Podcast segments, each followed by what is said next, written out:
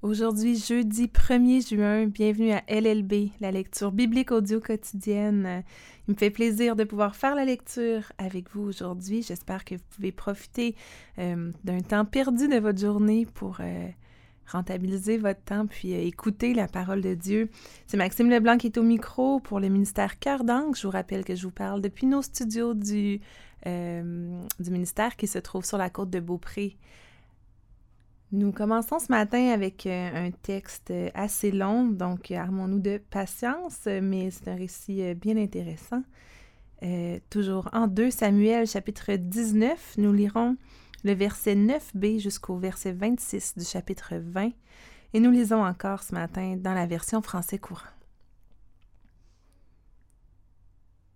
Que le Seigneur puisse ouvrir nos cœurs à sa parole.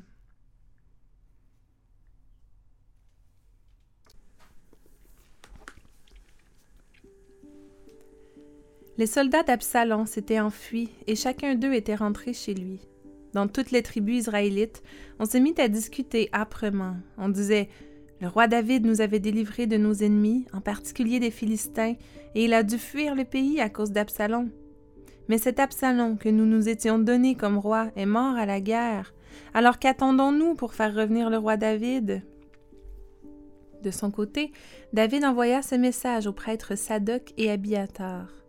Adressez-vous aux anciens de Juda et demandez-leur Pourquoi seriez-vous les derniers à entreprendre de ramener le roi chez lui, alors qu'il est lui-même au courant des intentions des autres Israélites? Vous êtes les frères du roi, ses plus proches parents. Ne soyez donc pas les derniers à le faire revenir. Puis vous irez dire de ma part à Amasa N'es-tu pas de ma parenté? Que Dieu m'inflige donc la plus terrible des punitions si je ne te donne pas pour toujours la place de Joab à la tête de mon armée. Les paroles de David convainquirent les gens de Juda. D'un commun accord, ils firent dire au roi Reviens ici avec tous tes serviteurs. Alors le roi prit le chemin du retour et descendit jusqu'au bord du Jourdain. Les gens de Juda étaient venus au Gilgal à la rencontre du roi pour l'aider à traverser le fleuve. Chiméi, fils de Guéra le benjaminite de Baorim, s'était hâté de descendre avec eux pour se présenter devant le roi David. Il était accompagné de mille benjaminites ainsi que de Siba, le serviteur de la famille de Saül, avec ses quinze fils et ses vingt serviteurs. Ceux-ci devaient accourir au Jourdain à la rencontre du roi au moment où le radeau transportant la famille royale traverserait la rivière, et ils devaient exécuter les ordres que le roi pourrait donner. Lorsque le roi eut traversé la rivière, Chiméi se jeta à terre devant lui et lui dit Que le roi ne me tienne pas pour coupable, qu'il oublie la faute que j'ai commise le jour où il quittait Jérusalem, qu'il ne m'en garde pas rancune. Je sais bien que j'ai commis une faute, mais aujourd'hui le roi peut le constater. Je suis descendu à sa rencontre avant tous les autres Israélites du nord. Abishai, dont la mère s'appelait Sérouia, intervint et dit au roi est-ce un motif suffisant pour ne pas mettre à mort Chiméi alors qu'il a maudit le roi choisi par le Seigneur? Mais David dit à Abishai et à son frère Joab De quoi vous mêlez-vous, fils de Sérouia Pourquoi en cet instant vous opposez-vous à mes intentions? Je ne veux pas qu'on mette à mort quelqu'un d'Israël en ce jour où j'acquiers la certitude d'être vraiment le roi de ce peuple. Et le roi déclara à Chiméi Tu ne seras pas mis à mort, je te le jure.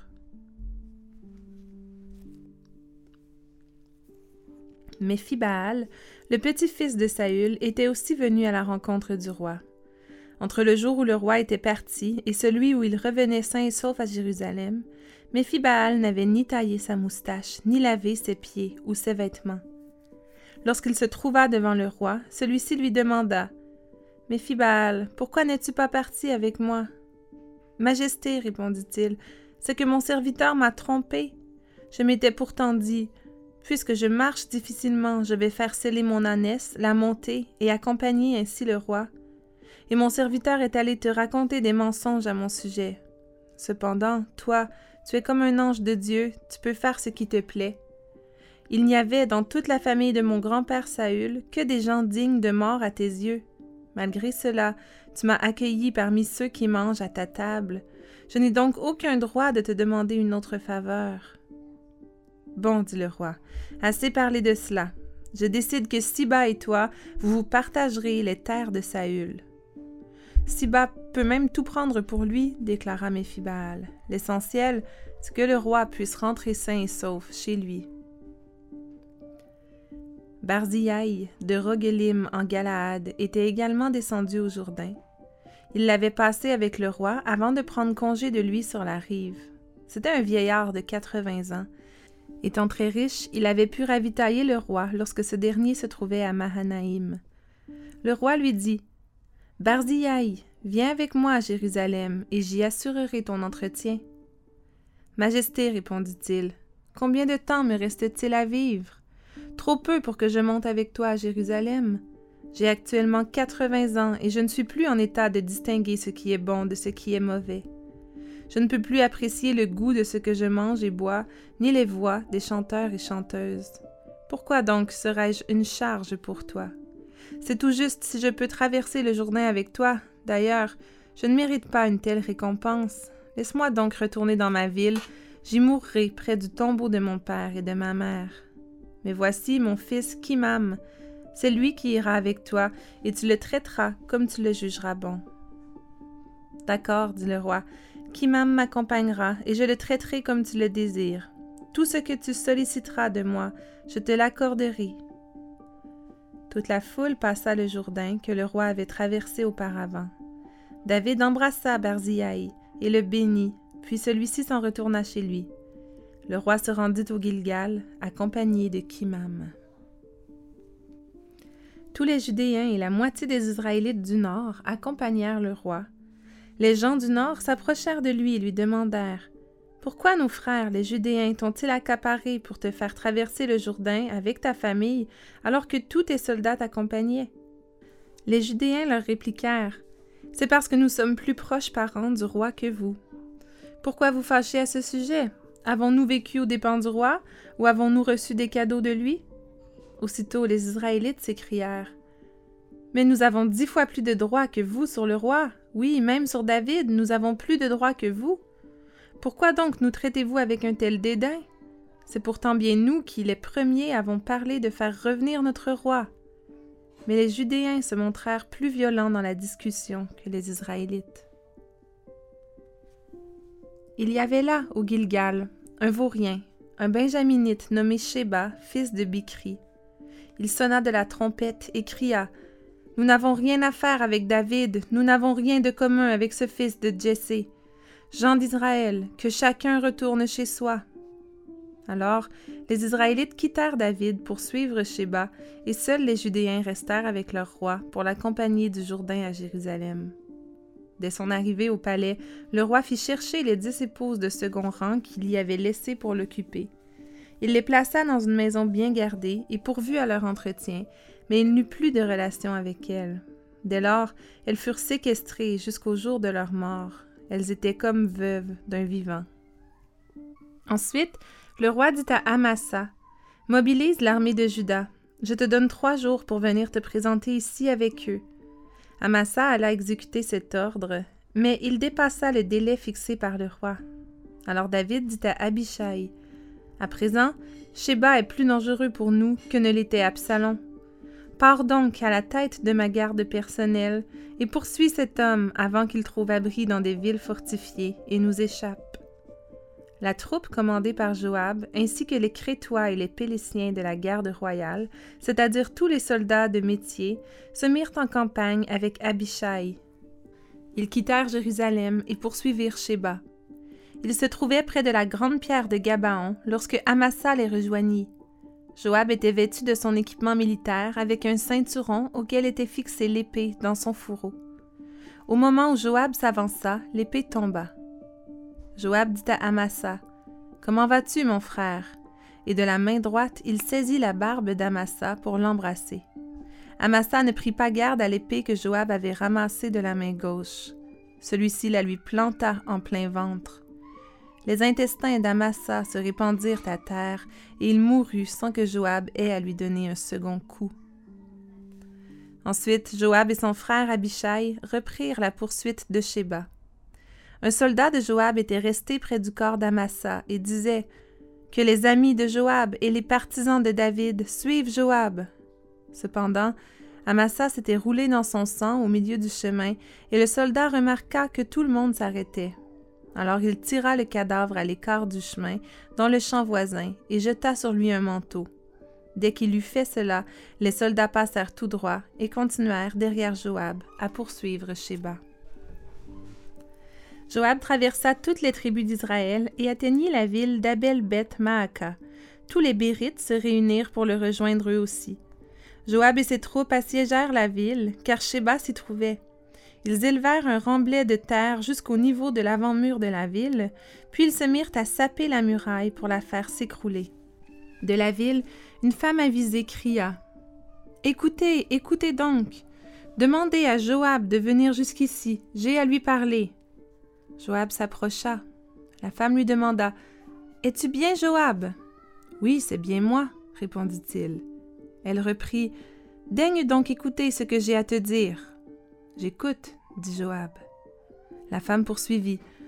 On avait coutume de dire autrefois que l'on procède à une consultation à Abel Beth Maaka et l'affaire sera réglée. Notre ville est l'une des plus paisibles et des plus fidèles d'Israël. Mais toi, tu cherches à anéantir cette ville qui est parmi les principales d'Israël.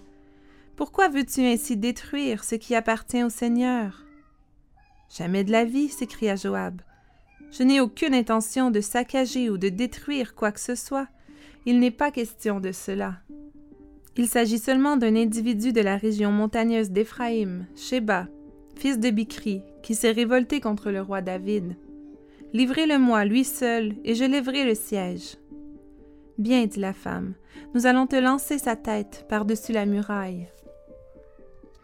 La femme rejoignit ses concitoyens et leur donna ce sage conseil. On coupa alors la tête de Sheba et on la lança à Joab. Celui-ci fit sonner de la trompette. Aussitôt, ses soldats levèrent le siège, puis rentrèrent chez eux. Joab lui-même retourna auprès du roi à Jérusalem. Joab était chef de toute l'armée d'Israël. Benaïa, fils de Yoyada, commandait les Crétois et les Pélésiens de la garde royale. Adoram était responsable des travaux obligatoires. Yoshaphat, fils d'Aïloud, était porte-parole du roi. Sheva était secrétaire. Sadok et Abiatar étaient prêtres. Ira, descendant de Yaïr, était aussi prêtre au service de David.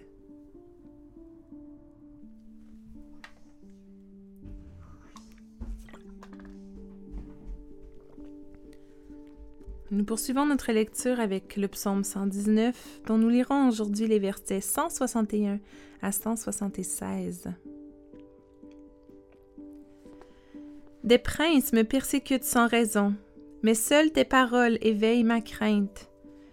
Je me réjouis dans ton message comme d'un grand trésor que j'aurais trouvé. Je déteste le mensonge, j'en ai horreur, mais ta loi, je l'aime. Sept fois par jour, je te loue pour tes justes décisions. Ceux qui aiment ta loi éprouvent un grand bonheur. Ils ne risquent pas de trébucher. Mon espoir, c'est que tu me sauveras, Seigneur. Je fais donc ce que tu as commandé. De tout mon être, j'observe tes ordres, tant je les aime profondément. Oui, je respecte tes exigences et tes ordres. Tout ce que je fais, tu peux le voir. Seigneur, accueille ma plainte avec bienveillance. Tu l'as promis, donne-moi du discernement. Que ma supplication arrive jusqu'à toi, tu t'y es engagé, libère-moi. Que mes lèvres proclament ta louange, car tu m'enseignes ta volonté. Que ma langue célèbre ta parole, car tes commandements sont tous justes. Que ta main soit là pour me venir en aide, car j'ai choisi tes exigences. Seigneur, mon grand désir, c'est que tu me sauves, et ce qui me ravit, c'est ta loi. Que je puisse vivre pour te louer, et que tes décisions me soient une aide. Je suis errant comme une brebis égarée. Viens me chercher, moi ton serviteur, car je n'oublie pas tes commandements.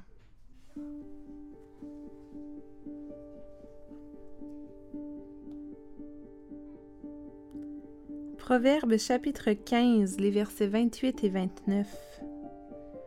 Le juste réfléchit avant de répondre, mais le méchant s'empresse de répandre des calomnies. Le Seigneur ne s'intéresse pas aux méchants, mais il écoute la prière des justes.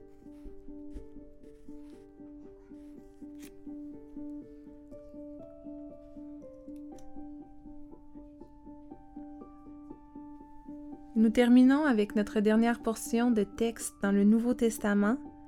Nous commençons aujourd'hui euh, la lettre aux Romains.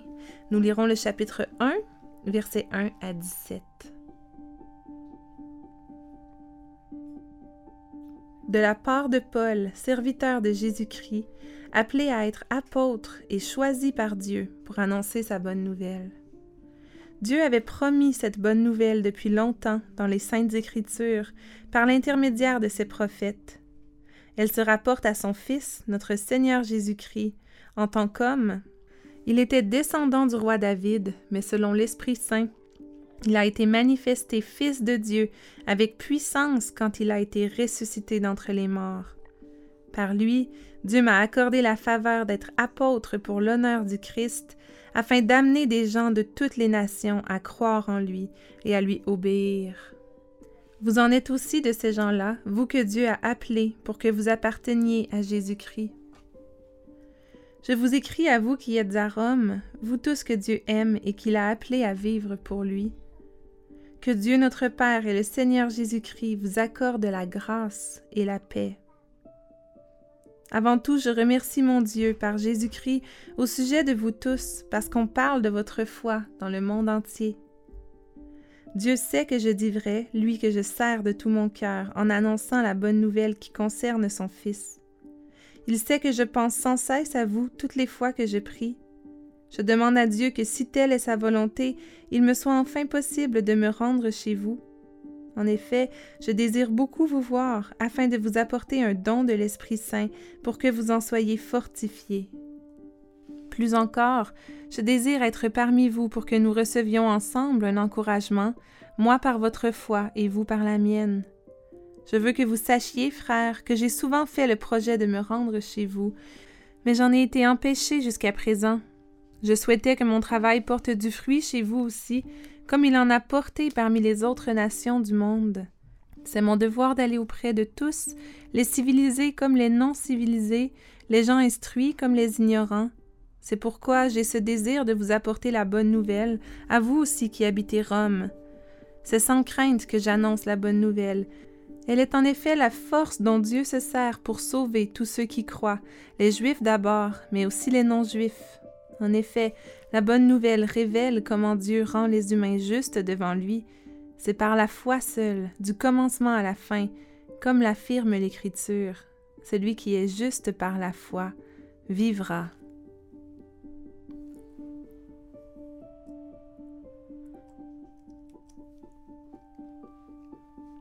Nous voulons conclure par la prière.